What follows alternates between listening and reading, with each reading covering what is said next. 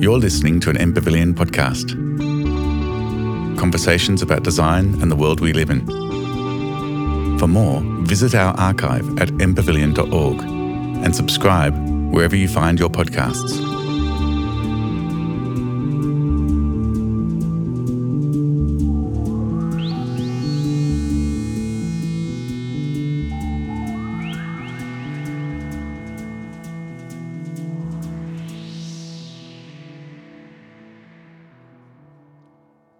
Good morning, everybody. Wominjeka, which simply means welcome. My name is Dave Wandin, and I'm an elder of the Wurundjeri Woiwurrung Tribeland Council, on whose land we are gathered today. It is known as the land of our ancestors, but that's actually wrong because it's still our land today, and it will be the land of my children and Uncle Andrew's children, but it'll be the land of all your children as well. That we must learn to live together to share and respect the land of my ancestors. And we're here today to tell you a little story about how our ancestors did it and how we can do it into the future. I don't speak much language. You just heard Wominjeka. I only add two more words to it, and that is Wominjeka Wurundjeri Biik. Welcome to Wurundjeri country. I pay my respects to my ancestors, my elders, both past, present, and emerging for the knowledge that they have been able to pass on to me, that I can pass on to my children, my grandchildren, and now my one great grandchild.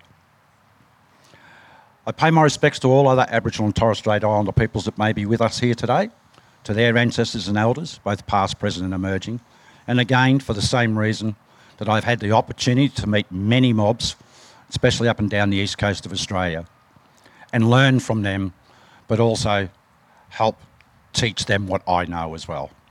And in that way, we are starting to close the gaps in our knowledge and becoming a force that can actually help the people who live on our country today, not just our communities, to show the respect for country the way that we have been taught. And we were taught this, and this is where I pay my respects to our creator spirit, which is represented by the wedge tailed eagle, and we call him Bunjil. Bunjil is our father, if you like. And he gave us the laws of the land of which we are responsible for today. For those of you who don't know that, it's a rough outline of the area of our ancestors. Our land starts at the mouth of the Werribee River, travels upstream to the headwaters of the Werribee River, which brings us to the Great Dividing Range, travels across the Great Dividing Range to Mount Baw and then makes its way back down south back into Port Phillip Bay through the, through the Dandenong Ranges.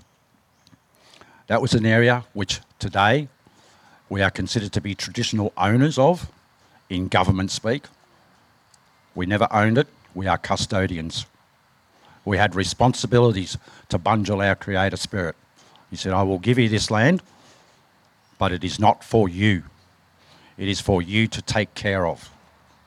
And that includes the waters that we'll be talking about today but it includes the trees, it includes the birds, it includes the sky, it includes the animals, the reptiles, the marsupials, it includes all the insects, it includes the soil, and it includes all the fish that belong in those waters. We are custodians of all of that. Our land was not given to us so we could deplete its resources. And when we'd finished with it, we would move away and go and invade somebody else. We were taught to manage it sustainably, not only for our generation, but for thousands of generations to come, as we've been here for many hundreds of generations prior to this day. This is what we are trying to teach all the people who live on our traditional lands. And it's not a hard thing to do. We had many laws that were given to us by Bunjil, just as you all have laws today. But my story is that Bunjil said, I will give you one law. And if you cannot remember this, there is no point learning any other laws. And the first law is that you must respect your mother. Not only your physical mother that you are born from, who, of course, is the first person you come into contact with when you come into the world, who then nurtures you and protects you when you are young and defenseless. And as you grow a little bit older, you start to move out into your community. And, but she's still caring for you, but also your father, your uncles, your aunties, the rest of your family. But whenever you're in trouble, the first person, think about it when you're a child, the first person you run to is always go back to mum. Because you remember that whenever you're in trouble, she looked after you. You also remember if you were bad, she punished you. And that's a really important lesson to learn. But of course, as we grow older and move up into our communities and take our own responsibilities within the community, to the land, to all those creatures and plants and animals that I spoke about, our physical mother gets older. And we find that she can't do the things that she was done, that, that she used to do when she was young. And so we return that favour and we care for her in her old age. Now, that's not exclusive to Aboriginal people. We all do that. We all care for our parents and our grandparents. And that's a good thing. But it's a lesson that we have learnt that if you can do that, you can remember to do that, to think about not only your physical mother, but the spirit of your mother. And the spirit of our mother is the land on which we are gathered today. Because if you think about the land and what it has done for us, and it still does for all of us today, she has nurtured us. She's provided us with all our resources, with our medicines, our foods, our fibres, uh, our tools, our shelter. She's giving us all these things, and she will keep on giving. But if we think about our physical mother getting older, think about the spirit of our mother, Nam, the land. She's also getting older and she's getting tired because we've forgotten that we owe her and we need to care for her as she cared for our ancestors. We need to care for her so that she can care for our future children that are not yet born. This is the philosophy that I like to teach everybody in all these presentations that when you walk away from here, it's not about the rules and regulations that you might hear about what we're doing today, but it's your moral. For us, it's our cultural responsibility that we must care for country first. Because if we have healthy country, we have healthy people. And the only way we can do that is we must all walk country together. We must all heal country together.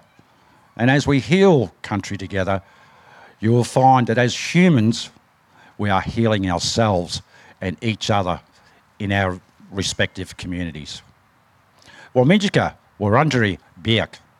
Welcome to Wurundjeri country, and thank you.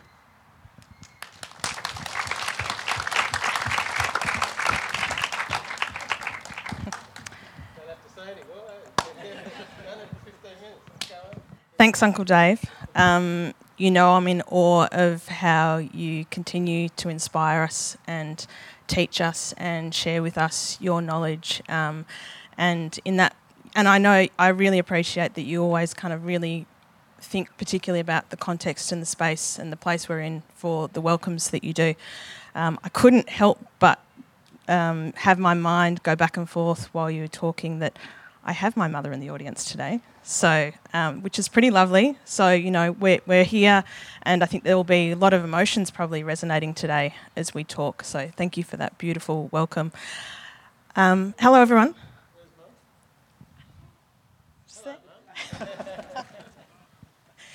Thanks, Uncle Andrew.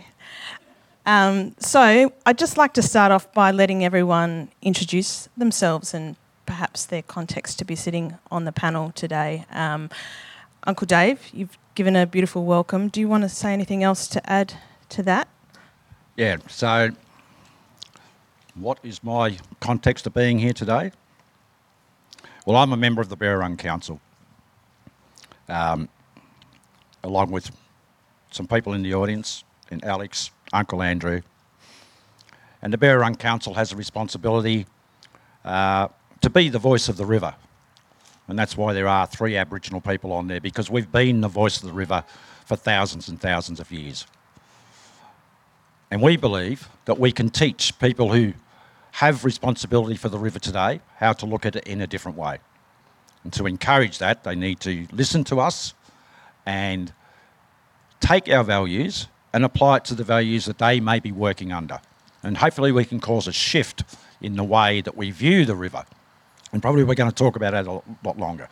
Um, I got into the role because I chose as an elder to become a land manager. So, showing our young people how to care for the land. And that, of course, naturally advances into water.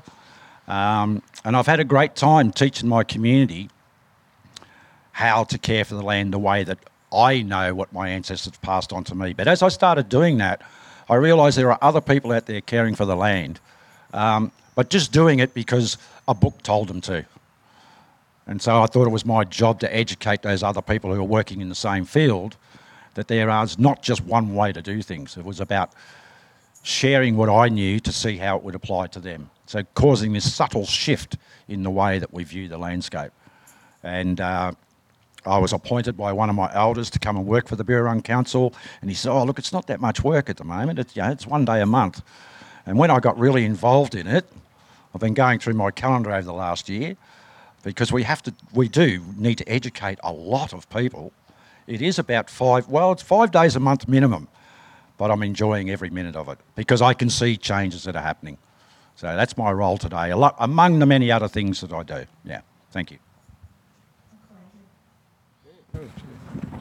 Good morning. Uh, well, I'm the newest member of the uh, Birrarung Council, so I've only been on for a few months. Uh, but I uh, replaced the seat vacated by my sister. My sister Margaret passed away last year, and she was uh, one of the inaugural members of the Birrarung Council. Uh, 217? 217? 218? 217, yeah. So um, family members sort of encouraged me to do that. My plate was already a little bit full. Uh, how much more can I add to the plate before I can't consume any more? Um, so I'm actually uh, on the First Peoples Assembly of Victoria, representing our traditional owner group as a reserve seat holder uh, in the aspirations of treaty. What happens to that river there is going to be in our treaty aspirations. So it was an easy sort of fit for me to kind of go, okay, I can sort of be a part of that because what's happening to the river needs to be something we can hold firm to in future developments that uh, our organisation, our community, uh, in, uh, you know, endeavours to do. Um, but you know, we've uh, I've been with the Wurundjeri Corporation for quite some time now too. Uh, actually, the deputy chair of our, our board, and um, also deal a fair bit with our treaty aspirations. Um, so, uh, not exactly as much of a land manager as uh, Uncle Dave here, but uh, I've walked a lot of country as well. And that aspirational stuff through what our mothers have taught us. Um, every time we came to Melbourne, you know, my mum would always have this association with the river. We'd go to Healesville or we'd go to other parts of the, uh, the Birrarung. And uh, she always had a, an affinity and a connection to that, as well as my grandmother and my uncle. So uh, it, was, it, was, a natural thing for me to feel that too. And that comes down to how, how well it is, how well we treat it, how well it's treated so that it's going to continue to be healthy into the future. Because without that, a lot of people, you know, over the decades have always called it an upside down river. But you get down to the bottom, it's actually clear. Yeah. so we can make good out of something that might not look so good. With everybody's support about that, the river will get healthier. It's not that it's in huge trouble, but if we don't do something about it, like now with the climate change, then things are going to get worse. So it's about trying to arrest that change and, and improve. So with everybody's help and respect about that, the river will grow and continue to give us, because it's given us for thousands and thousands of years. So um, yeah, that's me. Thank you. Um, and thank you both. Thank you for the welcome, Uncle Dave, and nice to meet, nice to meet you for the first time. Um, my name's Sarah Lynn Rees. I'm a Palawa woman descending from the Trawlwoolway people of northeast Tasmania. Um, I live and work across Wurundjeri, Boonwurrung, Bunurong country. Um, pay my respects to those countries. Um, I work in architecture at Jackson Clements Burrows and also a lecturer at Monash University and sit on various boards, including co chair of the First Nations Advisory Working Group for the Australian Institute of Architects. Um, the context of me being here, of, course, is that we uh, run a studio um, in support of the Birrarung Council. Um, and the aspirations around the river being one um, integrated living entity. And so, yes, that's why I'm here today. Thank you. Thanks, Sarah. And Jock. Thank you, Alex. Um, and thank you, Uncle Dave, for a wonderful welcome, um, which I shouldn't say we're getting used to, but it's just amazing that you can continually do it and con- it's continually enthralling. So thank you very much. And thank you, Uncle Andrew. Lovely to meet you, and it's great to share the stage. Thanks, Sarah, as always. Thank you. Um, and look, I would offer my acknowledgement in response to the welcome um, and acknowledge that we are here today on the lands, the unceded lands of the Wurundjeri people.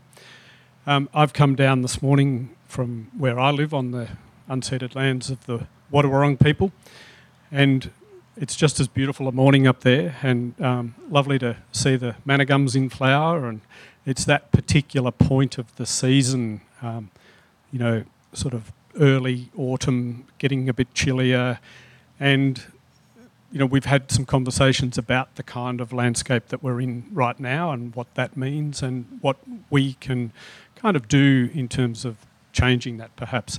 So my uh, my role at RMIT University is as a program manager in the Bachelor of Landscape Architectural Design, and I'm also a landscape architect, and I'm very interested in our relationship as built environment professionals between landscape and country, and our constant importing of ideas of landscape into a pre-existing conceptual arrangement which is far stronger and far more applicable to the place that we're in now. And I think um, my role here, similarly with uh, with Sarah, is as a studio leader, so a design studio leader from 2021, looking at the Birrarung and thinking about some of the implications of that, and really generally our responsibility and obligations as built design, uh, you know, kind of built environment design professionals and our obligations to listen, to hear what our elders are saying, to hear what country is saying. And I'm really um, humbled to have the opportunity, so thank you. Thanks, Jock.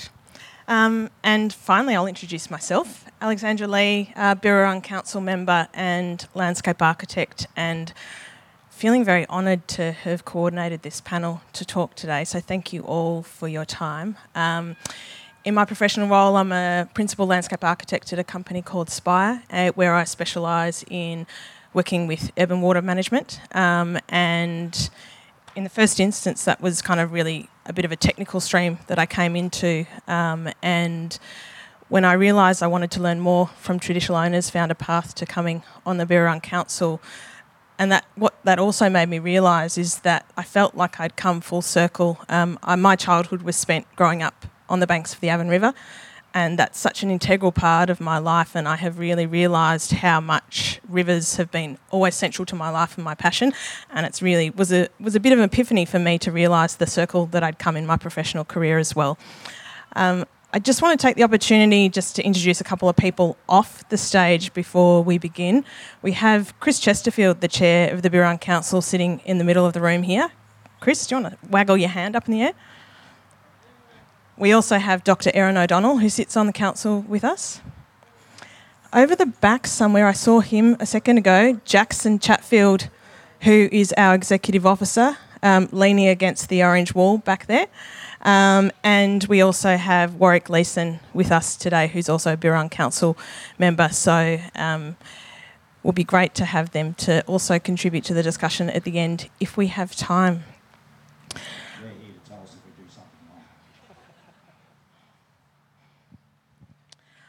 So um, I'd like to start by giving a bit of context to the council and the work that we're doing. Um, we might have a bit of overlap here of some of the words that Uncle Dave has already said today, but that just means we're all singing from the same hymn book, so that's pretty good. um, as an independent voice of the Yarra, the Birrarung Council champions the interests of the river as a single and li- one living and integrated natural entity, guided by the voice and knowledge of traditional owners, of the custodians of the river and its lands. The Wurundjeri Woiwurrung are the people of the river, and their songs have been carried by the water from the mountains to the sea for tens of thousands of years. We also recognise the Bunurong have responsibilities where the river meets the sea. The Birrarung Council is appointed by the Water Minister through state government under the Yarra River Protection Act. We act as the voice of the river and we provide an advisory function to state government and the Water Minister, Harriet Shing.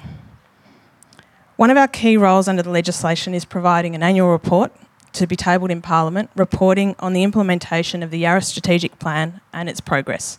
Some of you may be aware that we've recently had our first report tabled in Parliament last month, which we were pretty proud to have achieved that milestone. In our role as the voice of the river, we also undertake, undertake advocacy to support the Birrarung as a single living entity. And there's a few ways that we've been doing this, which I'll get to as we go through our conversation. A key component of our advocacy has been exploring the concept of the Great Birrarung Parkland. This term, the Great Birrarung Parkland, is a way of describing the river and its lands from source to sea. As a council, we're clear that our role is to advocate for the entirety of the Birrarung, which is not only the river itself, but the lands of the Birrarung and how we care for them. The Birrarung is more than just water. It's the layers in the landscape that the river has formed, the soils, the trees, the plants, and the animals.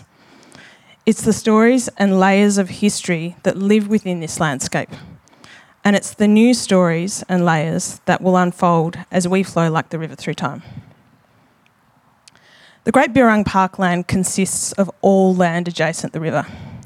This includes bushland parks, agricultural land, industrial land, private property, public roads, and public open space. Irrespective of our current land use, all adjacent land contributes to the river and to the parkland. The contributing ecological value of the land may be inconsistent at present.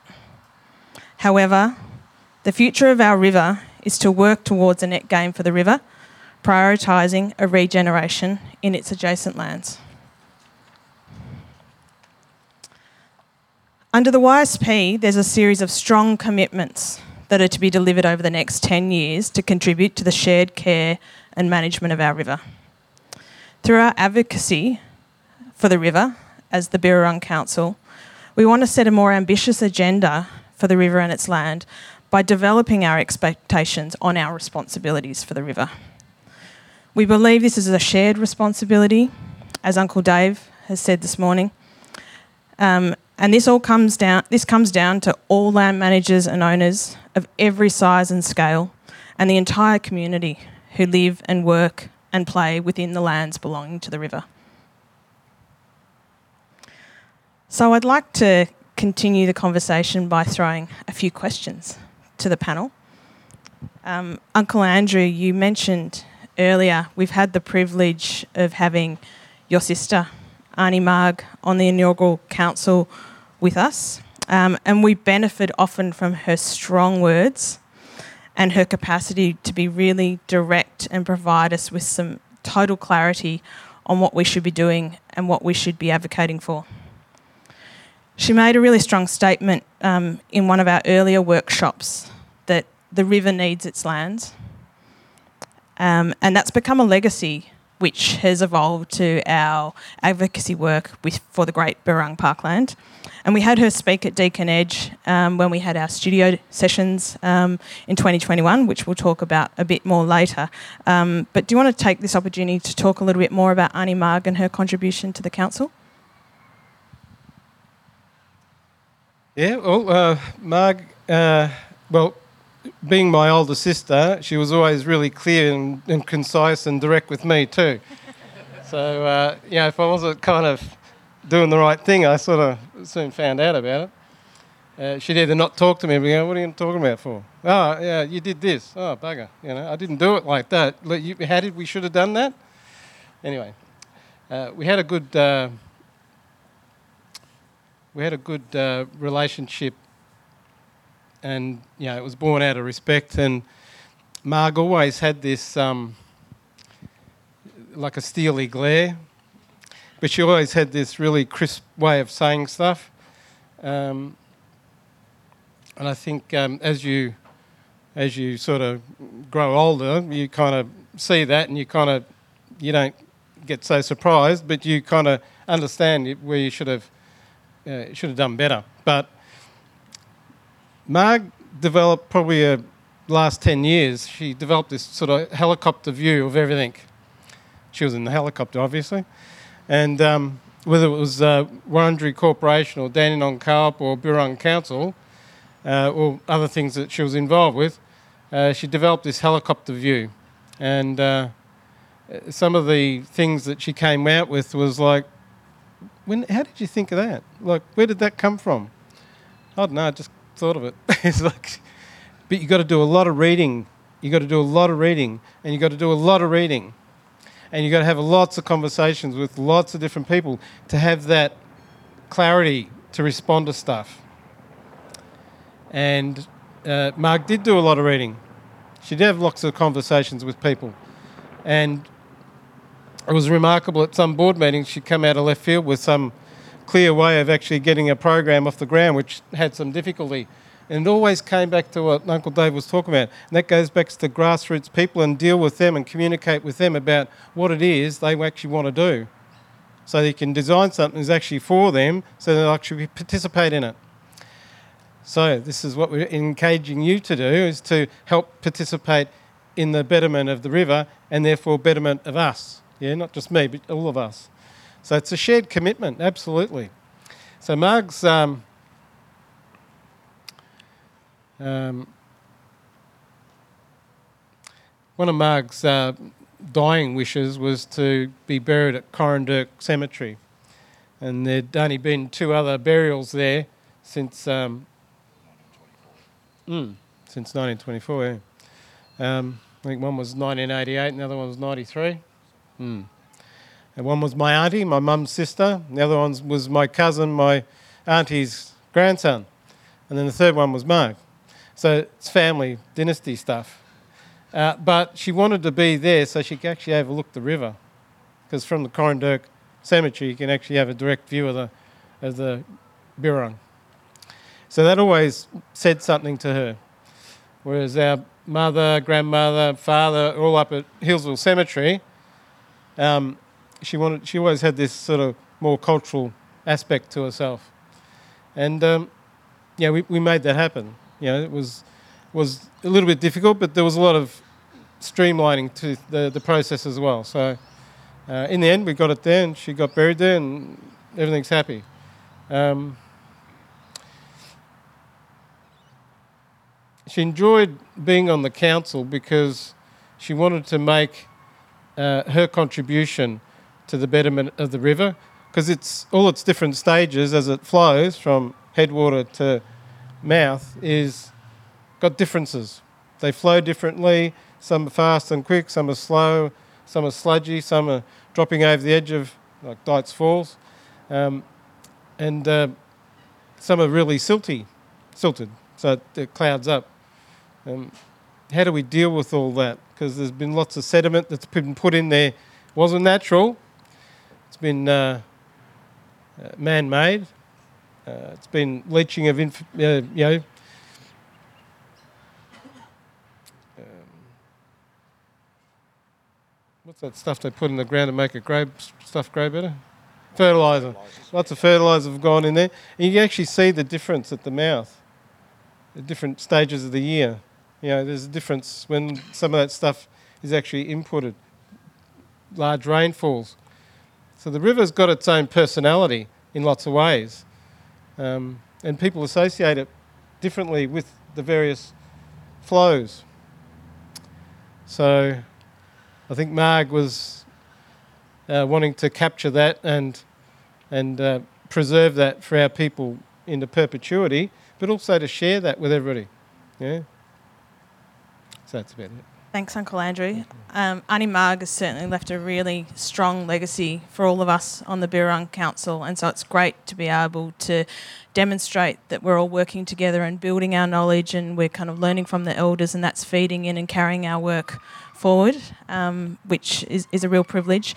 Um, we also have another amazing female elder um, on the Birrarung Council, Auntie Di Kerr, who hopefully most of you know her, um, and she's an incredible presence on the council as well. Unfortunately, Auntie Di can't be with us here today, um, but I really thought it's important to bring her words into the discussion here um, because you know she has some great clarity to offer us as well. Um, a few years back, she gave an interview on 3CR radio um, talking about her role on the Birrarung Council and what the Birrarung means to her. Um, and she was asked a question about what does the Birrarung mean to Wurundjeri, and she responded with her personal perspective. Um, so I'd like to quote her directly here to bring her words into this conversation. The Birrarung, which is the river of mists, it's our life our whole life. To me personally, our country is our mother. So the veins of her are the waterways. So it's a pretty beautiful way of um, understanding um, what the river and its country means to all of us. And Uncle Dave, you also talked about um, the the spirit of our mother earlier today. So that's a kind of really that's a nice overlap. Um, in this interview, uh, um, Auntie Di, sorry, I'm bad with my mic, I realise. Um, in this interview, Auntie Di also talked about cultural obligations for the river. Uncle Dave and Uncle Andrew, are you able to maybe offer an explanation of what those cultural obligations mean to you and perhaps also how this is a shared responsibility? Uh, I said that in the welcome. A cultural obligation, a cultural responsibility to Bunjil. I just want to go back to something that you said, Uncle Andrew, about Auntie Marg viewing her role on the Birrarung as if she's viewing it from a helicopter. Well, that goes back to, because that puts it in a modern context.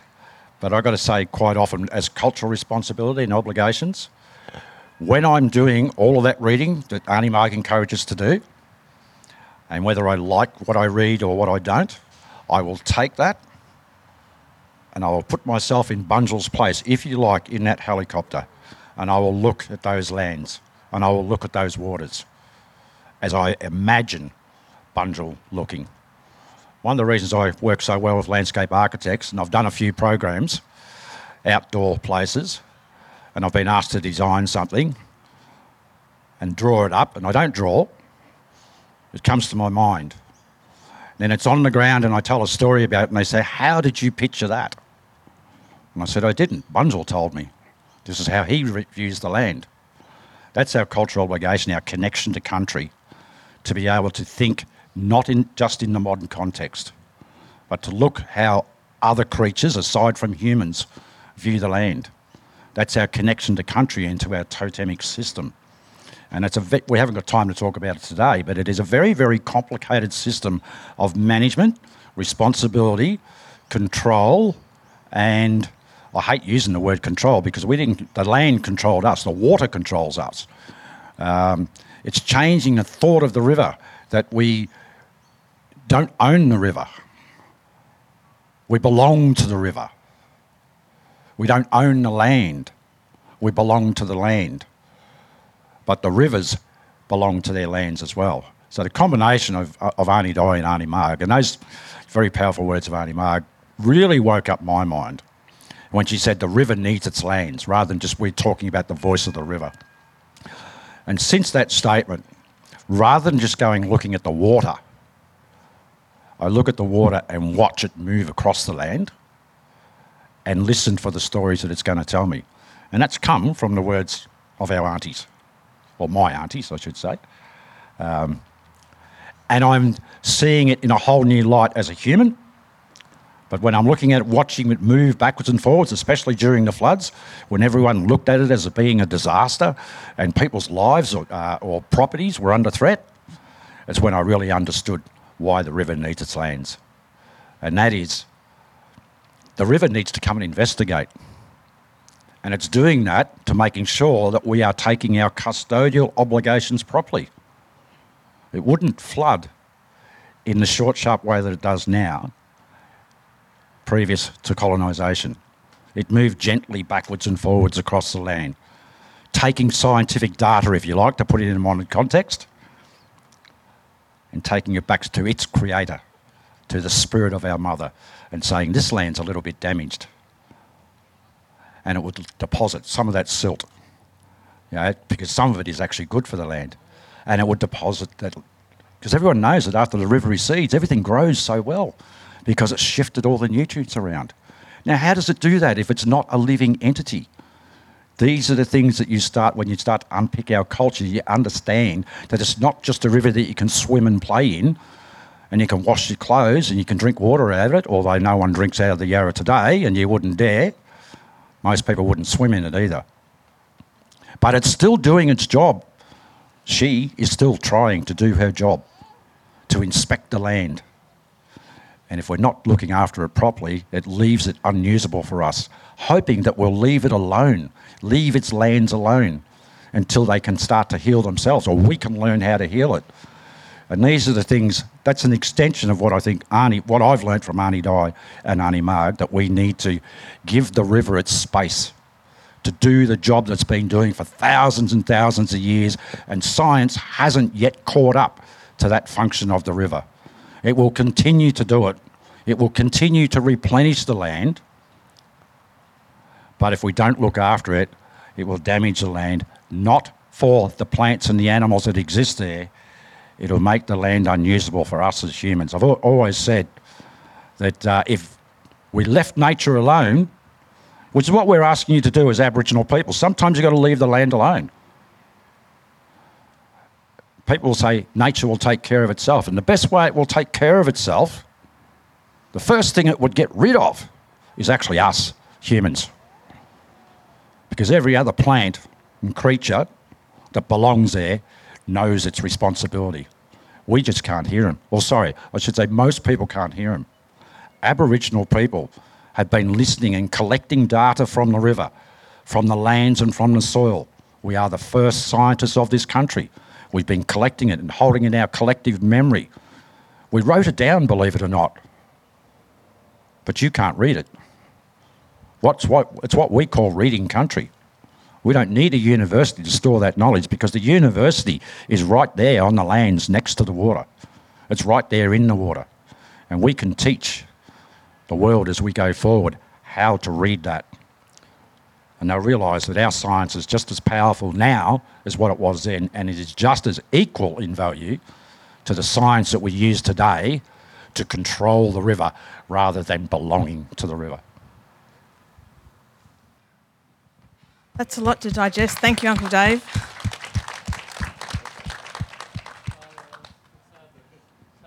It's hard to upstage that one. I agree. uh,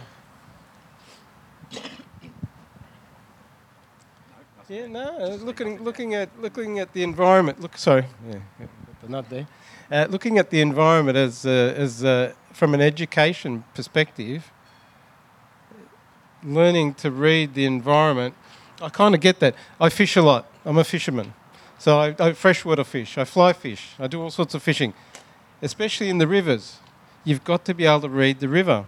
I understand that, because where the fish usually are is somewhere difficult to get to. so you've got to be able to get into a position so you can actually get, the, get to them.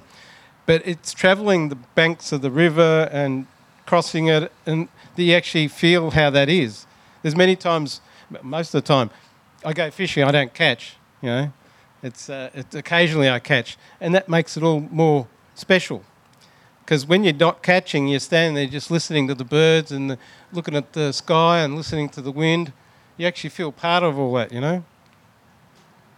So just standing there, probably fish has just gone past me, but I didn't notice it.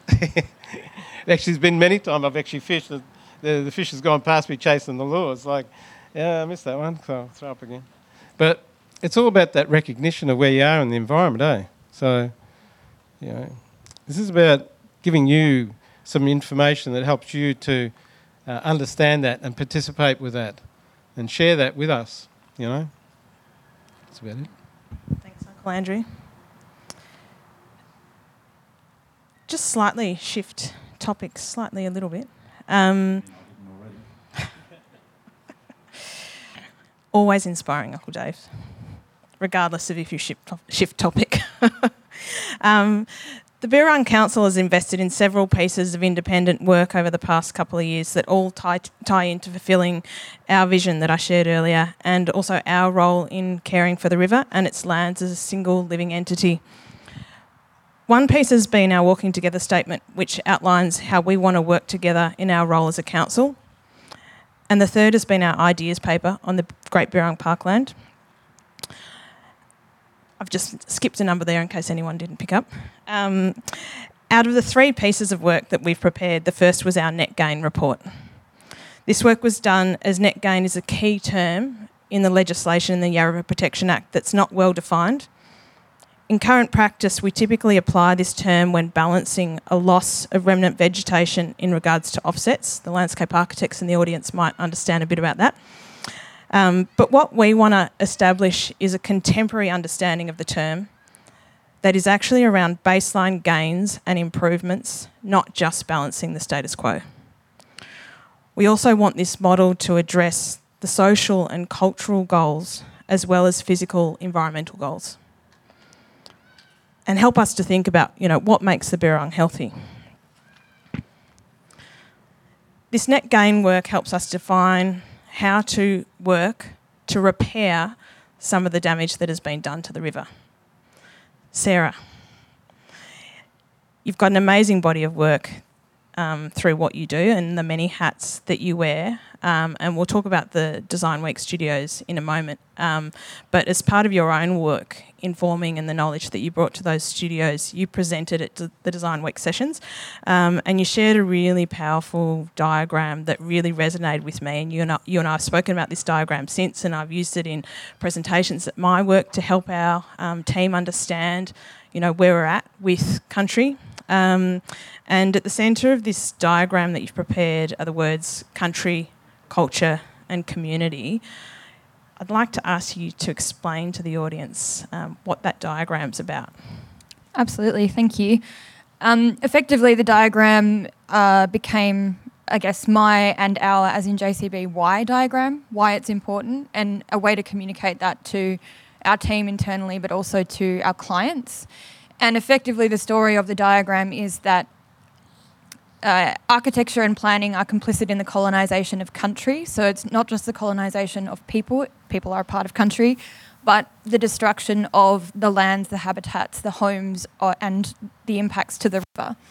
So our obligation as people who are in an industry in landscape architecture, planning, and architecture is that every project we do fundamentally reshapes country. Therefore, we have a responsibility to country in that context. And every project that co- occurs on this continent uh, is built on someone's country, within someone's country, of someone's country. Uh, whether or not that's actually interlinked to the countries that it's on. But effectively, the diagram goes every project is built within country, therefore, every project has a responsibility to country. And architectures of the past have con- uh, effectively sat in the category of this spectrum of destroy, destroy country. But what we need to do is, at the very least, start this idea of maintain. I think it should be illegal to remove remnant vegetation, I think. um, so, destroy, maintain, repair, or celebrate. That's effectively the spectrum that we're working on in the context of the built environment. And destroy means continue the colonisation of. Maintain means the current status, whether that's positive or negative. Um, repair means steps towards improving the health and well-being of country. Um, and celebrate means that we've actually taken all of those steps that we can we can celebrate um, story within place because place and country is healthy. But all of those effectively will impact country culture and community. And it's our responsibility, regardless of whether or not we can engage with traditional custodians on projects, because we can't engage on all of them, to fundamentally improve the health and well-being of country with every project that we do. So I guess that's effectively the longer story of the diagram. But if I could take one other moment to say, I guess, explain another diagram that we have in terms of the framework for how we do that. And what's missing for most briefs that come across our desk is that the values, rights, and laws of country are not included in the brief, they don't inform the brief. And if you have the values, rights, and laws of country at the top, and then you marry that with the purpose of the project, then you can establish a series of objectives and outcomes that will deliver on the purpose of the project, but also improve the health and well-being of country. And so when we can't engage with traditional custodians because that's not possible or it's not within the remit or it's it, it just doesn't happen, we always put the health and well-being of country up the top. That is the primary goal, married with the purpose of the project.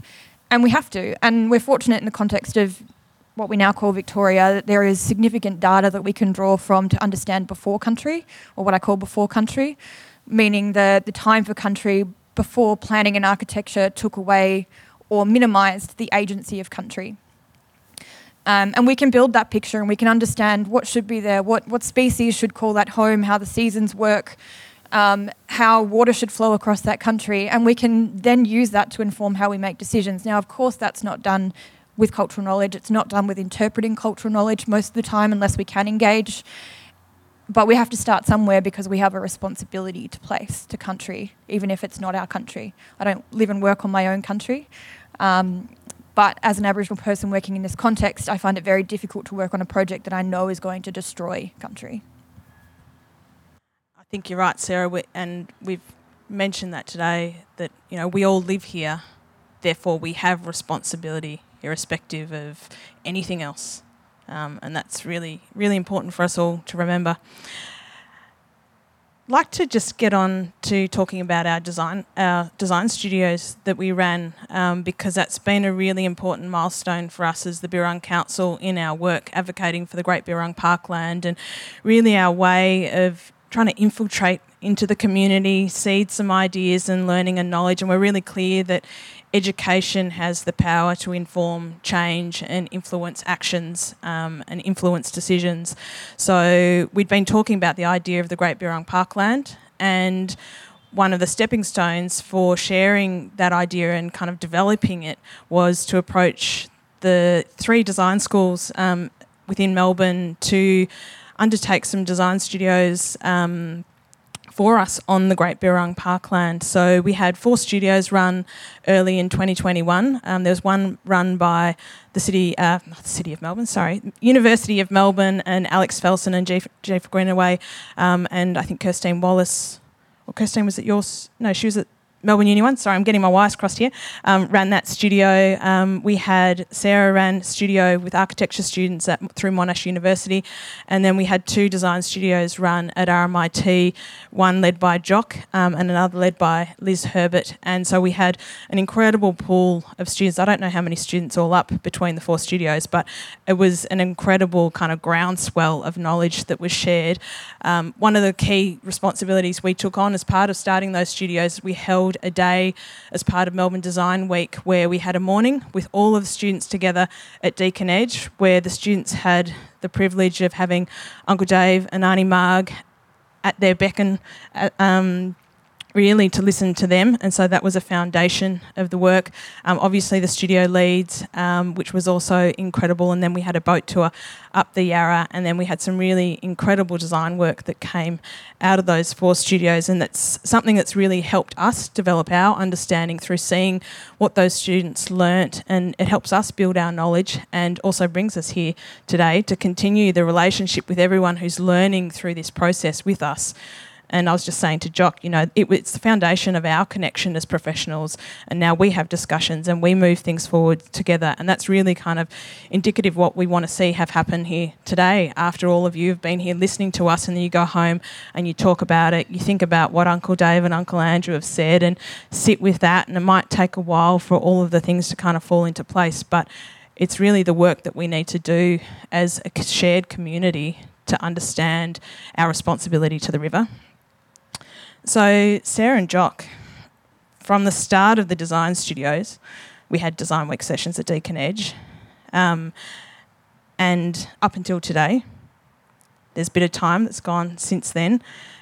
Particularly for you, and also maybe you, for your students, if you'd like to comment, how has working with the elders through those studios changed your understanding of the river and its lands?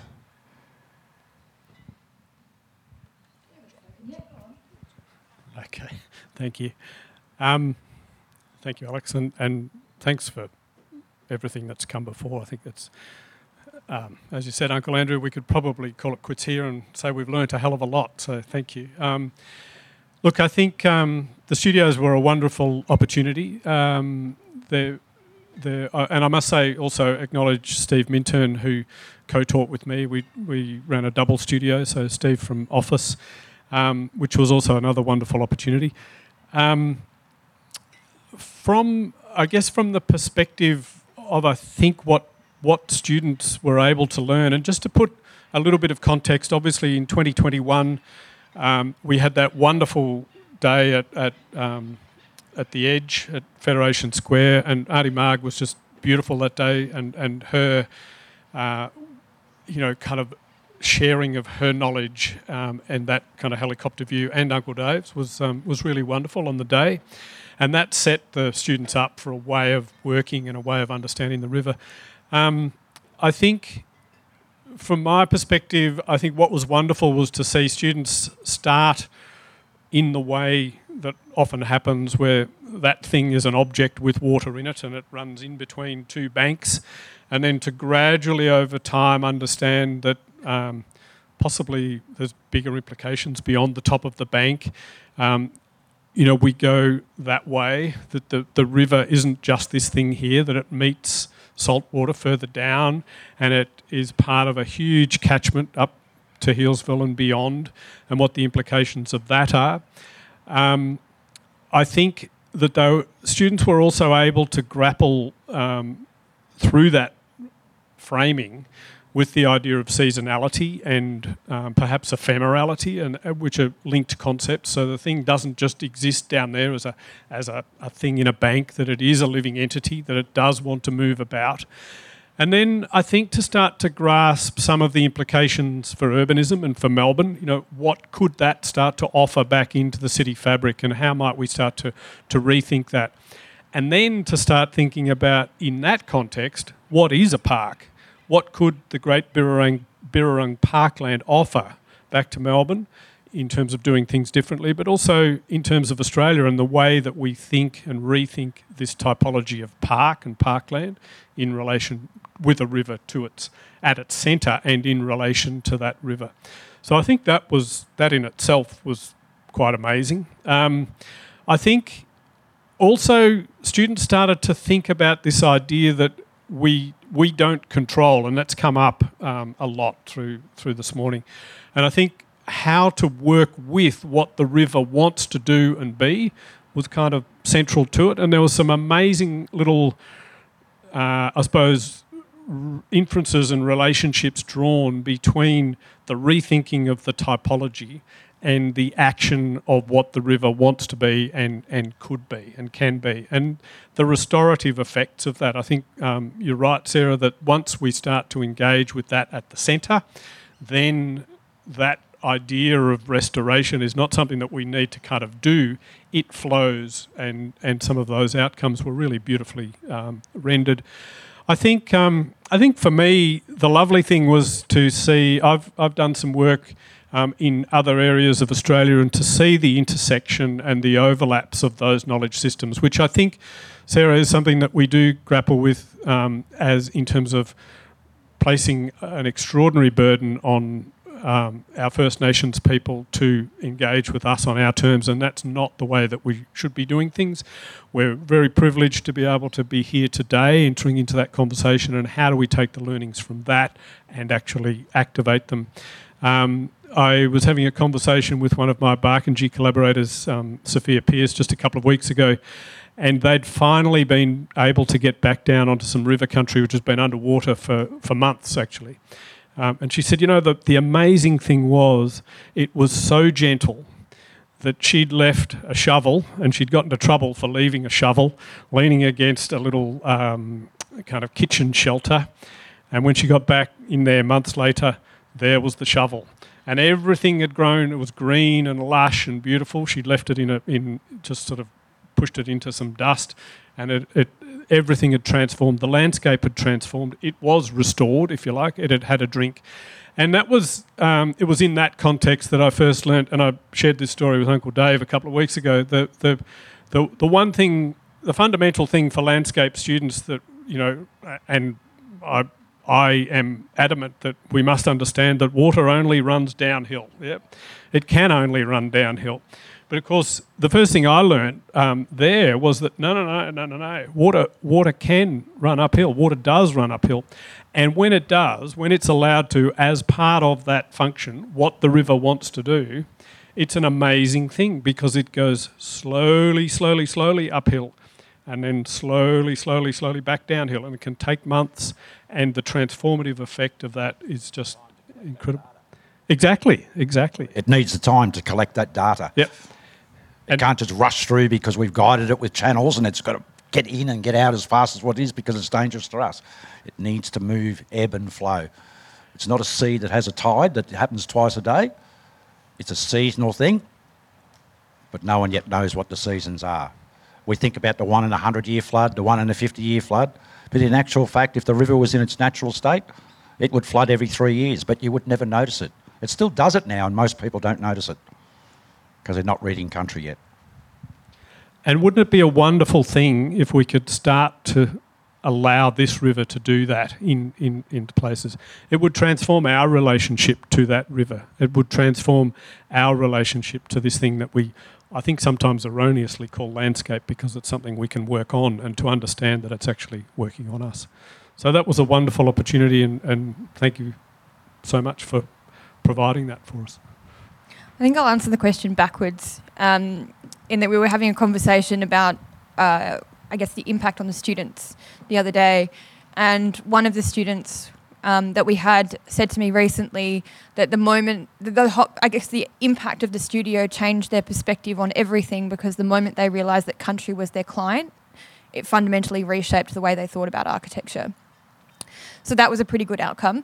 Um, but uh, I guess the way that we approached the studio was really talking about those values, rights, and laws of coun- uh, values, rights, and laws of country, and in the context of the river, um, uh, really challenging or trying to speculate on what that means. Does the river have the right to flood? Yes. Does it have the right to be in flux? Yes. Does it have the right to be a home? Yes. Does it have the right to nurture? Does it have the right to destroy? Does it have the right to do all of these things? And through that process, and then listening to um, Uncle Dave um, particularly talk about the river and its rights and its story from, from how it was formed, um, the students then, which is actually quite challenging for students to do, is really thought about what are the values that are driving my project. So, in some ways, it's not even about the outcome of the projects that came from the studios, it's about the facts that the students for the first time sat down and thought, okay, if I have values guiding my decision making, how can I draw those values from what I heard from the traditional owners to inform the decisions that I'm making, which I think every project should do. Um, and I guess that really that was, ch- was really really challenging for the students because it's not something that we necessarily teach architecture students how to do, um, and it's something that I think we should. Um, it will change because we've changed what it means to be an architect, the definition of an architect. So that will then flow on into universities, and they'll all have to teach um, First Nations views on country in that context, obviously done appropriately. Um, but when we got, went to start through and we challenged all of these questions, we were also asking the students to map what's here now, which is the standard way that everyone is taught what to do. And then we asked the students to map what was here before.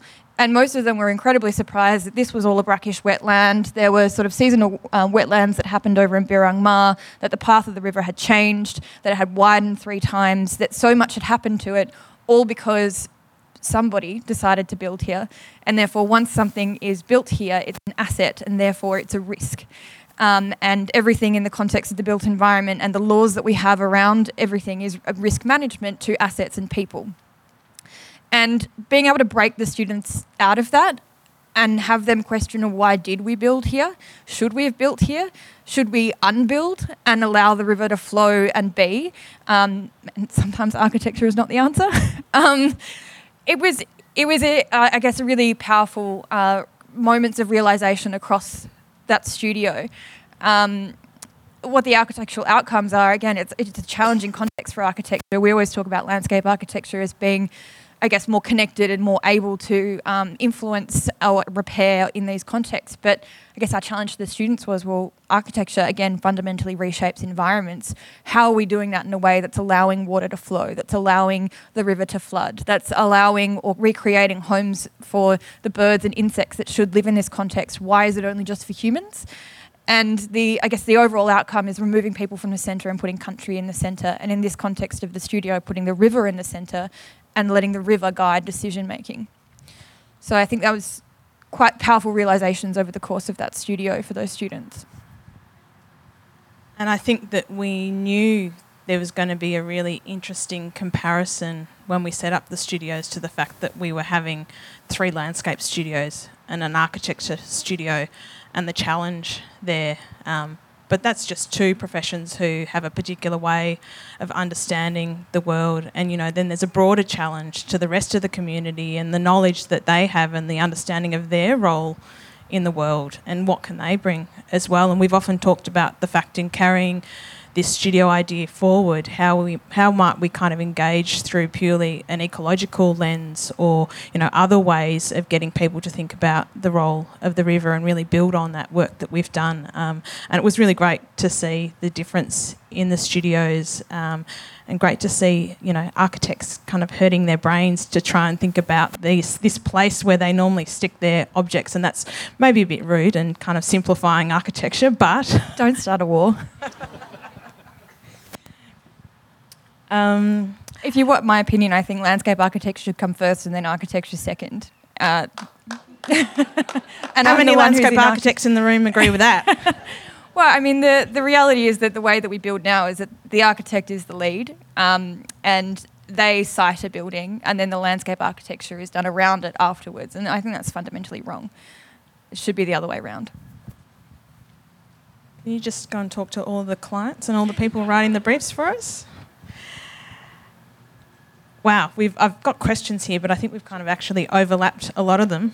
Jock's got something to say. Yeah, great. Well, I, as a landscape architect, I, I agree with your assertion wholeheartedly, Sarah.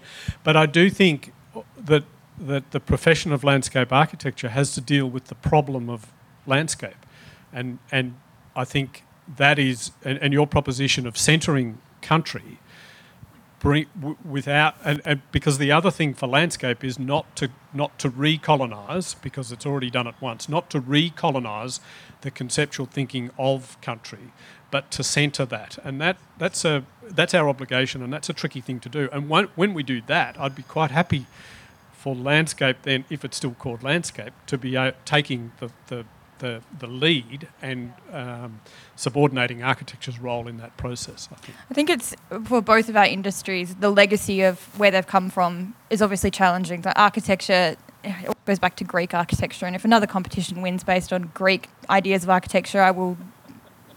I don't know what I'll do, but I won't be happy about it. Um, but you're right. In the context of landscape architecture, it's it's considering plants as ornament uh, rather than um, as Uncle Dave would say, this circular ecology and how that fits into that context. And um, architecture is always about people, and it's breaking the shackles of those that legacy and finding a way for them to work together to actually improve the health and well-being of country. Sarah, when we were preparing for this discussion, um, you and I were talking about how you set up your studio and you wanted to challenge the students in the way that they thought um, and particularly in how you set up the brief for the studio. Is there anything you want to add um, to what you've already said based on that challenge? Um, I think I've talked about it a, a little bit before. Uh, it is hard to rewire people's brains over a 12 week course. Um, and I think it's something that systemically needs to happen through education across the entire degree, which will happen, as I said um, will come into effect, and we'll have generations of architects coming through in the next five to ten years who will have been taught about country, who will realise that their obligation is to for every decision that they make is to improve the health and well-being of country that there are aspirations of traditional custodians about caring for country and that these need to be factored in in the way that we design built environments. Um, I think I've probably said everything that I needed to say other than I think we all just need to take a step back and, and challenge every single thing that we have been taught and recast it in the context of country at the centre and the health and well-being of country at the centre. And if we do that, I mean, all of these systems were built by people, right? All of the systems that we operate within planning, architecture, the, the legacy and the theories and all those sorts of things about um, the work that we do, if we, that means we can change it. We created it, we can change it. And so if we put what the elders are saying at the centre, how does that change the way that we think about what we're doing and the outcome of what we do? And I think for me, one of the things that I've been thinking about around particularly what it is to be a student And uh, over 20 years ago, I was at RMIT, where Jock teaches now. I don't have any memory of anyone ever teaching me anything about Indigenous knowledge and culture and connection to country um, when I was at RMIT. Um, there's probably a few RMIT students of similar vintage to me here in the audience. Maybe they, they can remember, but I don't. Um, and I think it's incredible and it's just, you know, couldn't happen sooner. Basically, that this starts, this stuff starts getting coming through the university system. Um, and Jock, um, I'm just wondering if you've got any thoughts on um, what you're seeing um, the students being presented with, and you know, are we doing enough in that space for our students so that they are really kind of bringing this legacy through with their education? Yeah, thanks, Alex. I, I, I think um, we're not, of course. We can always do more, and it's it's um, like you said, Uncle Andrew. Um, it's it's knowing that we can always do more. We're doing the best we can, but we we need to do more. Um, and you know, the work you're doing, Sarah, is is giving that a, a good kick along, and hearing from Uncle Dave in these contexts is, is also doing that. So, um, what I, I, think just to also to broaden it out is to say that um, our education. So I'm of a particular age. I, I went through school not hearing. It was it was almost like you know the the great silence, wasn't it? I mean, we didn't hear, we didn't know, we weren't taught. So we've we've had to start to to do that. Now I've I've got a 15 year old daughter, and I'm amazed at what level of um, of thinking and knowledge and engagement with local elders she's already been exposed to through her primary and lower secondary education. So I think that's an amazing thing. And I think to slightly flip um, what we're giving to students, what I what I love is that students are coming to us and saying, "No, no, no, no, no you got to give us more of this. We, you know, we, we, you can't start there, and not just to me, but across the board. So it's, that's a product of a, an earlier education system. We're getting our students to, uh, that are, are, coming in, and they're interested in the particularities of place, which I think is a is a fantastic starting point for landscape architects. It's that kind of very meticulous understanding, the reading, if you like, the fishing, the what are you doing? You know, listening to the rustle of the leaves, those kinds of things. So that's that's amazing, and I think um, what's also beautiful is that that is actually impacting on practice. So we're now seeing students going, you know, graduates going into practice, and they're saying to practice, no, it, it, it's just can't you can't do it that way. We need, and it's not just about projects; it's about a whole way of being in practice. It is becoming an everyday, you know, an everyday practice, which is a remarkable thing. So I think we're we're we're living in a time of great change, which is heartening. All we need to do is make sure we keep pushing the pedal down a little bit and, and kicking it along. If I could add to that, I'd say that we also need systemic change, um, where we can't as I said before, we can't engage with elders on every project, but there are things that could be built into the systems that we interface with that re- force, for some, carrot and stick approach, I guess. Um, the and not just architects, because architects do like one to five percent of buildings. There's so many other buildings that happen out there that are done by um, sort of housing development companies and the like. But if we put the values, rights, and laws of country into planning, and I'm sorry if anyone's ever been in the audience at anything before, I think I say this at every talk, and I'm going to keep saying it. But if the if the values, rights, and laws of country were at the centre of planning policy, that would create wide scale change because almost every project interfaces with the planning system. If those aspirations of traditional custodians were embedded in planning and the planning schemes that we have to conform to in the context of our work, wide scale change. And that would mean that you might not need to be there every single time to talk about what that means. And then there's the capacity to grow and build and focus attention for traditional custodians on projects that are of importance to them, rather than every project where every architect is like, well, this is important to me, so I need you to, to work with me on this project. Um, you know, we've also like master planning country, um, having hundreds of year plans. There's so many things that could actually systematize a lot of these values into the way that we operate in the built environment and give license to people, um, to practitioners to actually improve the health and well-being of country and to know where to start. Uh, but without that, again, it's it's so reliant on individuals and so reliant on the time of traditional custodians, which is just not possible for every project. It's just not. Uh, I'd love it to be, but it's not. Um, and elders have other priorities uh, in their own communities, and so I guess I'm interested particularly in systemic change and how how we can, uh, you know, do a lot of things. Like, what if the Birrarung Council had more power? What would that mean for the way that every project that operates within the corridor or within the lands of the living entity uh, has to conform to? What would that mean? Thanks, Sarah. I've I have heard you talk about that before. As you know, I'm a big fan of your Black Architecture series that you've hosted here at MPavilion, and I, it makes a lot of sense to me um, what you've just said. So good that this audience has heard that too. Hopefully, enough people start hearing it, and we get a bit of change happening on that front. Um, I'd like to defer back to Uncle Dave and Uncle Andrew. Just if you've had any thoughts or responses listening to Jock and Sarah talk, particularly about how they've responded to with the studio work um, and um, I guess the developments that are happening in this space for us all sharing this responsibility. Yep, I certainly have. Um, it's not that I've got an opinion on everything, by the way, because I do. But the reality is, I first started working with Melbourne University about 2015 and uh, I was asked to go in there and talk to some young students uh, in an evening, and it was about the environment. So I thought I was talking to environmental, up and coming environmental scientists. But I got in there and I found out later on that anybody who goes to a university, no matter what their field is, there are certain hours that they have to fill of going to other lectures or presentations. So I found myself talking to landscape architects, engineers, people from the justice system, uh, people from the political system, people who are ecologists but not necessarily environmental scientists, so lawyers, a whole range of young students who were filling in their time.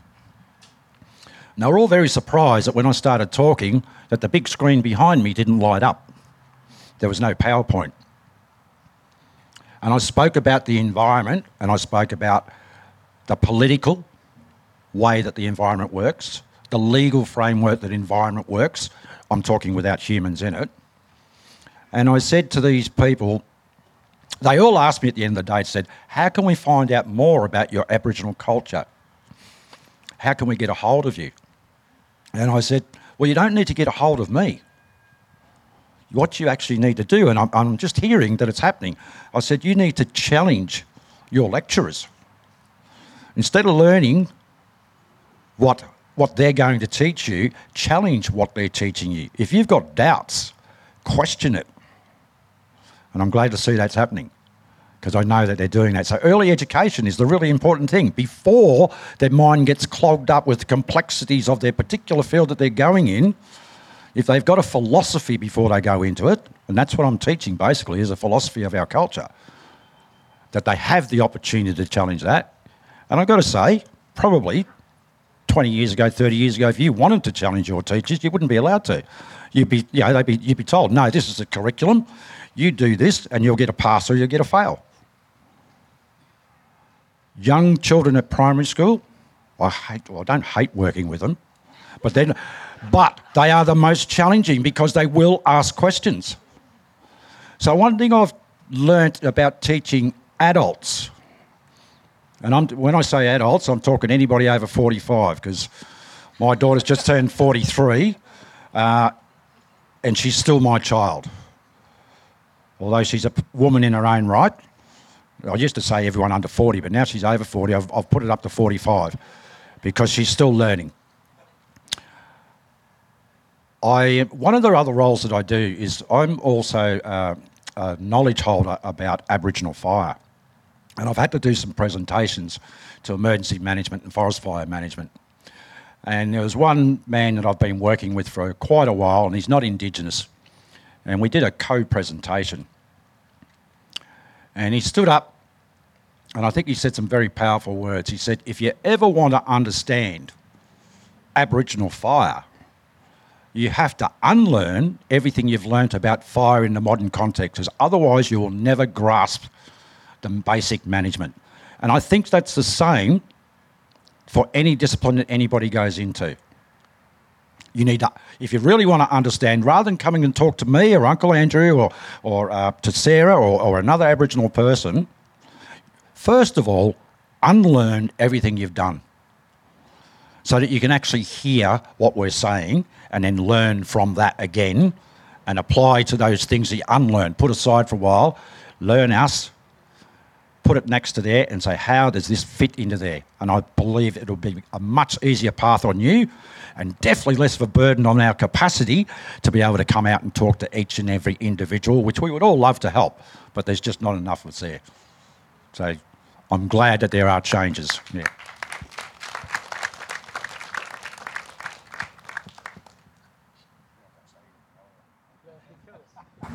Steals everybody's thunder.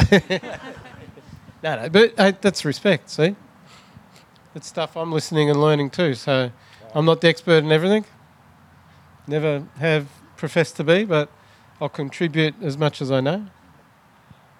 I'll Say one more thing to that, actually, and something my dad told me a long time ago. Now, growing up as we are young teenagers, young men, we think we know everything. We go to bed, yep, I know what I'm doing tomorrow. But my dad brought me up short one day when I was getting in a bit of trouble. And he said, Don't ever think you know everything.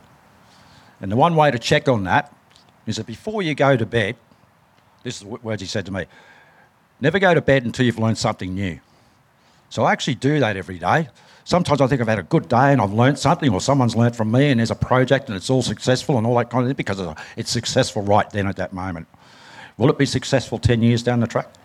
Will the knowledge system have changed? Will the governance have changed? Will the maintenance have changed? So I make sure that whatever I've done, on a, and I'll do it tonight, did I get my message across today? Do I, am I going to feel good when I walk away from here? And I will. But I'll debrief myself when I get home and say, did I really get the message across? Could I have said more? Should I have said less? Also, what did I learn off the other people on this panel? And what have I learned? Because I know you're all going to come up to us after we're finished and want to have individual questions. More importantly, what didn't I learn? I like people to ask me questions that I might not have the answer. So that before I go to sleep tonight, I can question what don't I know? What do I know? So I get up the next day and learn something new again. I've gotten over the thing that I don't know everything. There is so much more that I need to learn from country. I need to learn from my elders, but I'm still learning from my grandkids too, because they can always surprise me. All those primary school kids can still challenge me. Yeah, that's it. That's what I want to add to your thing. I'll leave it at that. Thank you both.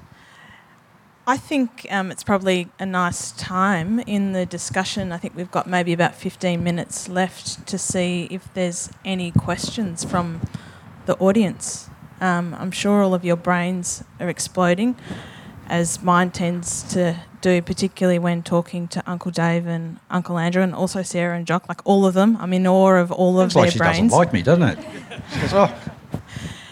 exploding loves me, with just what you have shared, Uncle Dave, is you know we have chats and I can get emotional.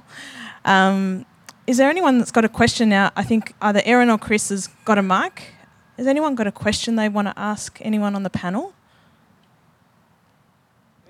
Hand up. Don't just, don't just swat a fly because you'll get the microphone. Just, uh, it's great to be in this company of custodians and knowledge from so many angles. It's such a great ecology, and so I'm, I'm guessing this crowd's got it too. So thanks for letting me speak first. Um, I'm, I'm sitting here hearing us talk about design, I guess, in some respects, and should uh, landscape come first or architecture come first? But I'm looking at those three trees, but the palms behind us as well, and seeing that also we're here in a place of design. There's a place of performance over there. There's a place of art and objects over there. So I actually wonder if culture needs to come first and if we're all playing a part in that. And then I go, no, not first, together. How do we actually practice all simultaneously but in concert with each other? That's my question for the whole group. I don't know. Great question. Um, do one of the elders, uncles, want to? Again, you're going right back to my welcome. We need to do it together. A lot of people say to me, uh, yeah, talking about treaty, uh, land handback, and native title, and all those kind of things. And they're all afraid that they've got to take out everything that's been put here for the last 200 years. But I can tell you, if we were going to do that, I'm not going to be running around in a possum skin cloak. You know, those things are not viable today. So it's not about removing what's been done, it's about adapting it to fit back into culture. And to do that, exactly right, we have to walk together, we have to talk together, we have to learn from each other and find the place for these impositions, which a lot of people call these things as, as an imposition, but how we can use them where possible to enhance the culture, which is buried under this beautifully mown grass. And it's, you know, those roads over there, and it's these buildings behind us. Um, we can't tear them all down and start again. How do we, when they need maintenance and we need to do work around them, can we uh, adapt them and make them actually complement each other? Because we as humans, not all Aboriginals, but we're all Indigenous to somewhere, and we've all got to live together. And believe me, and I actually, when I started doing land management, that was one of my education tools. If you can take a native plant that lives in harmony with a non native plant, that's a dem- demonstration about a reading country, about humans can actually live together. And you can do the same with buildings as well. You can do it with any landscape and on any scale. You, with careful management, very careful management and maintenance, it is quite easy to do. But you have to have that long term, not the 50 year vision that we got for the Birrarung Council, uh, for the Yarra, I should say, uh, but the but the thousand year genera- thousands of generations into the future. What we're leaving behind is not something that's going to fall down in 20 years. It's something that's going to last for 100 years and 300 years and 400 years and 500 years, which is every time I see an 800 year old red gum that's still living in a landscape that hasn't been disturbed, and I see what lives underneath it, around it, and in it, and it's been doing it for 800 years. That's what we should be planning for as we start to adapt and improve the Yarra and its lands. Do you want to say something? Um, the, the way I think about this is uh, kinship systems, and there are multiple aspects to kinship systems, but the, the aspect of it that I'm talking about is our ancestors, when they had to make a decision for country, would all come together. And uh, this is sort of oversimplifying it, but um, go with me. Um, that every person who was uh, in that space had obligation to a part of country. No one person knows everything. Um, each people, each, each person is responsible for the knowledge about something. Maybe multiple things, but for the context of this conversation, they're responsible for something. And in order to make a decision for country, all of the the aspects of country that are going to be impacted are represented through the voices of those people who hold the knowledge. So as a collective, you can make that kind of decision. Um, and I guess what I'm trying to say in this context is, yeah, there is a design slant on this conversation um, because th- I guess that's the world we're having this conversation in.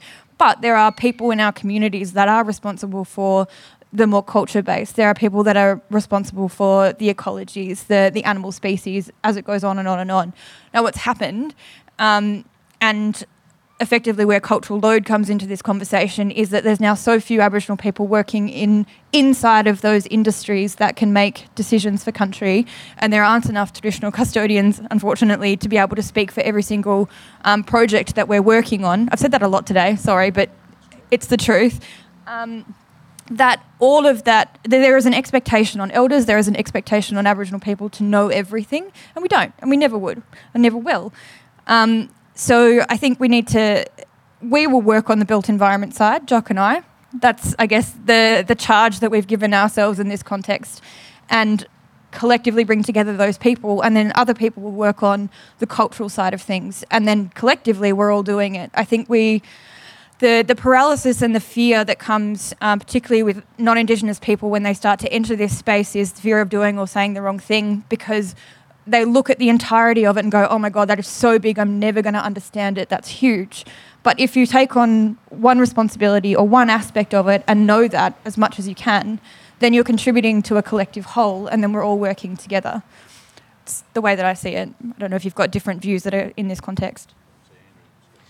The, the, um, in terms of treaty uh, with different traditional owner groups, um, all these aspects can be taken up by the, the traditional owner group in terms of their treaty aspirations.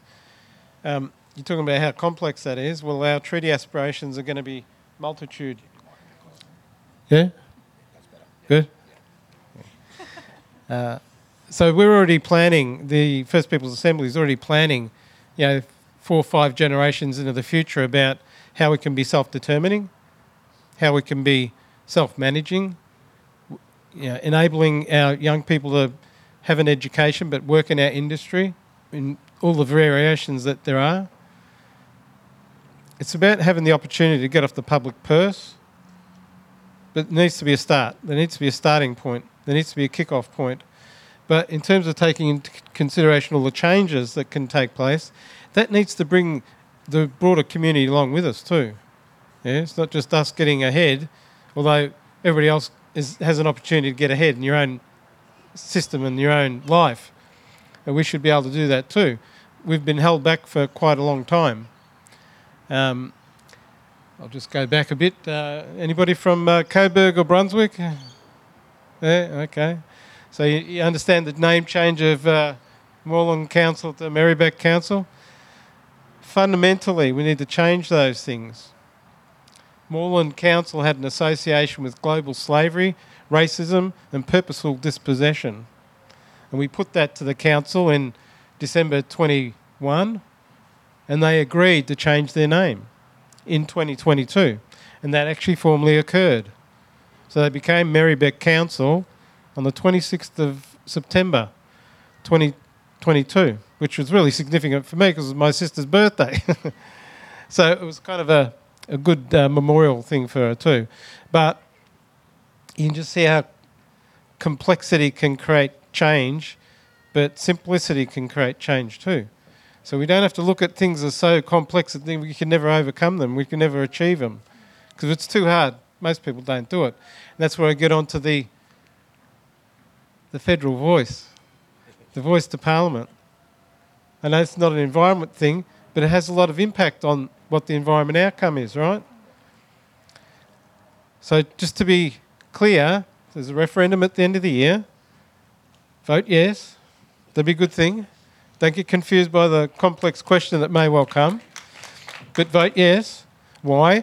Because fundamentally, for too long, the federal government has not listened to Aboriginal and Torres Strait Islander people about their various needs. It isn't just say, give us more money so we can go down the pub. Seriously, there's a lot of people who still think Aboriginal people are you know, no hopers and, and alcoholics. That's not true. You talk about the Northern Territory intervention, geez, nearly 10 years ago now. The federal government determined to suspend five pieces of legislation just so that they could march the army into local communities. Three out of those five are still in suspension. Why? It's already been proven in the last 10 years that the Northern Territory intervention was baseless.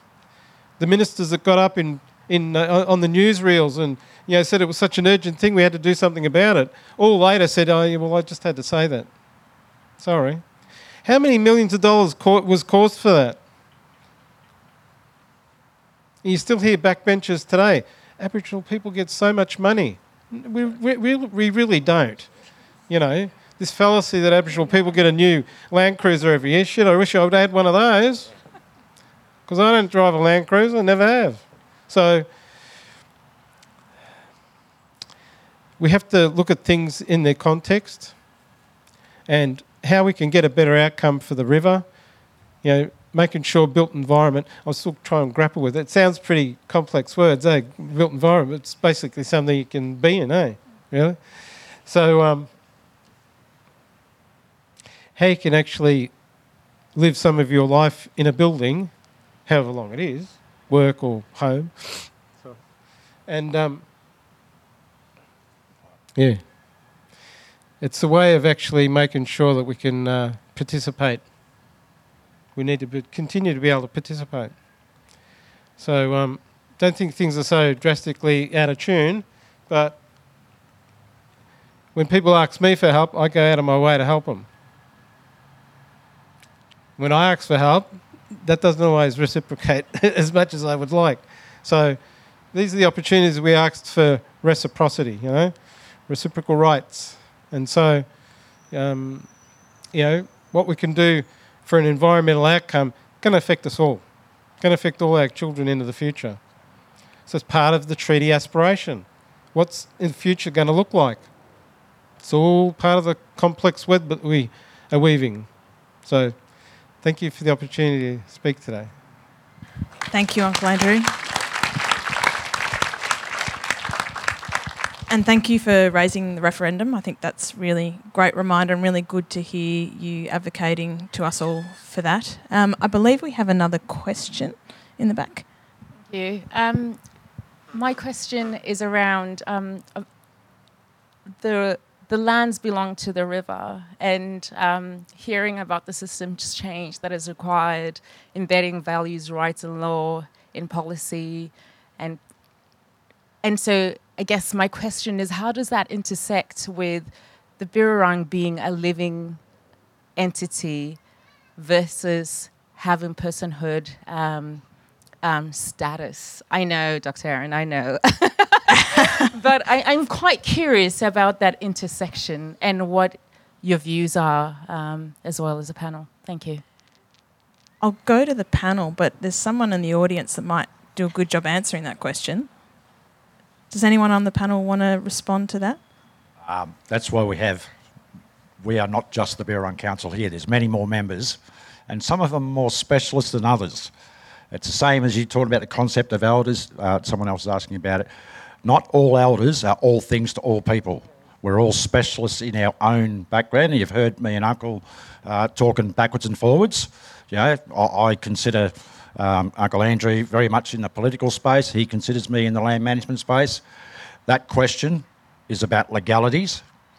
Uh, I do know that in the writing up of the Birrarung Protection Act, personhood was really what we were seeking. But as a first step, and you've got to take that first step, which again comes back to the voice. If we don't get it this time, you know, even if, or if we do get it and it doesn't work, at least we can say we tried. It's a small step. If we don't do it, and say, as they're saying now, it never worked before, why will it work again? Which is rubbish because when I went into land management, I was told I was fail as well. Uh, and I've proved everybody wrong. I love the word can't because that just means impossible. And the impossible we can do, miracles take a bit longer. And legally, we will get personhood for the river. Thank you. Well, if we talk about the river as the river, uh, like a person, it has feelings, it's got attitude, it's got capacity. It gives us scientific feedback. Um, it's not that different to a corporation. You register a corporation, it becomes a person, becomes a legal person, a legal entity. Yeah. So there's not that much of a difficult proposition to think about that. Um, if we talk about it in first person, it it has a personality and it, it will deliver because it keeps delivering. It hasn't dried up. So it'll keep coming. Reciprocal rights. If we treat it better, it'll continue to deliver better outcomes for us. So if we treat it, talk to it, it'll it'll it'll feel it. You you talk to plants. Any plants you grow at home, you talk to them and you feel them, and you, you they they respond. They haven't got a brain. Well, I don't think, but um, but they respond. Some plants more than humans. Yeah, exactly. Um, I wanted just to push people's thinking back to 1967. What happened then? The referendum, the last successful referendum. When Aboriginal people became persons. Ah, so. Therefore, with legal rights. Yeah. But two questions were put in that ballot. One was to increase the number of seats in the House of Representatives purposeful aspiration by the government because they want to have more seats so they can maintain their government power, correct? Yes. The second question was to include Aboriginal people in the population.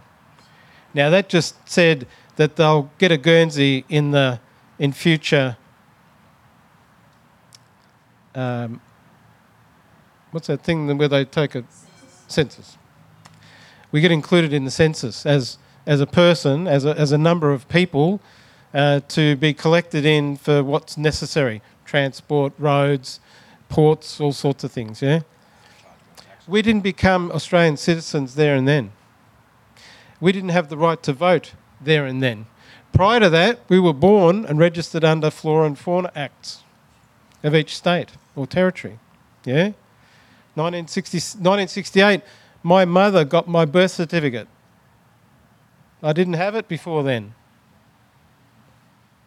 So, our right to vote didn't happen until a couple of years later when they changed the Electoral Act. We didn't have the right to be considered a citizen because they had to change the Citizenship Act as well. The federal constitution is so divisive, it's discriminatory. Number 23, clause 23 of the federal constitution says that I can be given the right to vote by any premier or chief minister of a state or territory at any general election. How would you like that hanging over your head? I say that to citizens that are becoming citizens of Australia at citizenship ceremonies, and they go, Oh, I said, Well, you've just become a citizen, you've got the right to vote at the next election without any discriminatory factor. But I do. I'm offended by that because I'm sure every time there's an election on, they want my vote because they want to know which way they're going to be. They're they going to be in power or they're they not? Yeah? So, constitutional change needs to occur. The national referendum that's coming up later this year that will include Aboriginal people to provide a voice to Parliament requires constitutional change. They've already drafted that bill up. They, I think they just put it out the other day. We had a conversation with Uncle Patrick Dodson, Senator Dodson, and he was saying all these things about how things were going to happen and the possibilities, and we should still keep our noses to the grindstone. But at the end of the day, we still need to do treaty in Victoria to lead the way because we're the only ones doing it around Australia. When the Uluru Statement was done in 19, sorry, 2017, the Prime Minister of the day, without even conceptually understanding it, said no, we're not going to do that. Because there's already people elected to Parliament to represent you. Well, I'm personally offended by that because those people don't, don't represent me. They don't knock on my door and say, Andrew, what would you like to say to the Parliament on an Aboriginal issue? They don't. They follow their party line. Now I know this is getting political, and it's a it's a space that we all need to sort of play in. But it was a political question from yeah, over yeah, there well, anyway. it was, yeah. But the the net effect is, if we don't all understand that, we we can't all agree about how we can drive forward. Yeah. So again, it goes back to treaty. Which do you have first? Do you have federal voice? Do you have treaty? It doesn't matter. Whichever one lands first. But the federal voice is much more complex than just having two people just going to Parliament saying, I would like to tell you about what all Aboriginal and Torres Strait Islander people are needs around the country. Because it's not going to happen. There's going to have to be a system that's supported to make that work. During the treaty, uh, during our treaty development in Victoria, the First Peoples, we had uh, conversations with pe- pe- traditional owners around Vancouver, because Vancouver's very similar to Melbourne built environments, trams, rail, road, ports, very similar structure and population density. And they, their treaty took 13 years to get signed off. That's four electoral cycles in their speaking. We went, ah, we've got to halve that. We've got to make that four or five years. Otherwise, yeah, we're going to be, we're going to be, too many elders are dying. They're going to miss out on seeing the advantages that their grandkids have been able to uptake. Other people that we spoke to were Sami, Sami people of Finland, Norway, and Sweden. They have a parliament, a Sami parliament in each one of those nation states. But they only get funded about half of the mainstream one. They've got the same responsibility to go through the same legislation, to review it, but they get paid half. Now, is that disrespectful or what? we thought about the proposition and going to the state about that and we going, mm, I got a fair idea what the state budget to run the parliament is. I don't think they're going to offer us half of that. Might be even less than a quarter. So it all comes down to numbers and money, essentially, because you can't really do stuff on goodwill. You can. We're doing goodwill thing today. We're asking you to appreciate the river and do your bit about asking other people and friends and family to do their bit to consider the betterment of the river too. Yeah? But at the bigger picture, if we don't look at those bigger pictures, the river's going to lose some of its aspect. Yeah, so lose some of its importance. And there's lots of other waterways. We just happen to be talking about the Birrarung because it goes through the city. And such an important thing that uh, Melbourne and Victoria is related to internationally. So, you know, we need to uh, still go back to that point of grounding and saying, yes, we can do that. Not, oh, is it going to cost so much? You know? Thanks. Thanks for bringing it back to the river, Uncle Andrew. Um, but also, thank you. I think you know we're, we're, It's great that we have your political knowledge to help support our work on the council because I think that makes us stronger. And Uncle Dave, as you mentioned, you know we're all got our different specialist fields on the council. Erin, I just do you feel like we've answered the question? We're over time. Great. If anyone wants to get into more legalities, go to Erin. Sorry, Erin. Um, look, I'd just like to thank everyone for coming today. It's really important for us to feel like we've got a platform and um, we're helping the learnings that we're going through as a council uh, um, and that we can share that with everyone. Um, and you know, this conversation around the Great Birrarung Parkland will continue and it'll grow and snowball. And hopefully, I don't know what the time frame is, but hopefully, at a point in time, everyone who lives in the city of Melbourne understands what we're talking about and is living and breathing that. Um, thank you so much to all of the panel. Um, you're all incredibly aspiring people, inspiring, inspiring people, um, and have influenced me a lot in the work that we've been doing with the council. So thank you for your time here today, and we really appreciate it.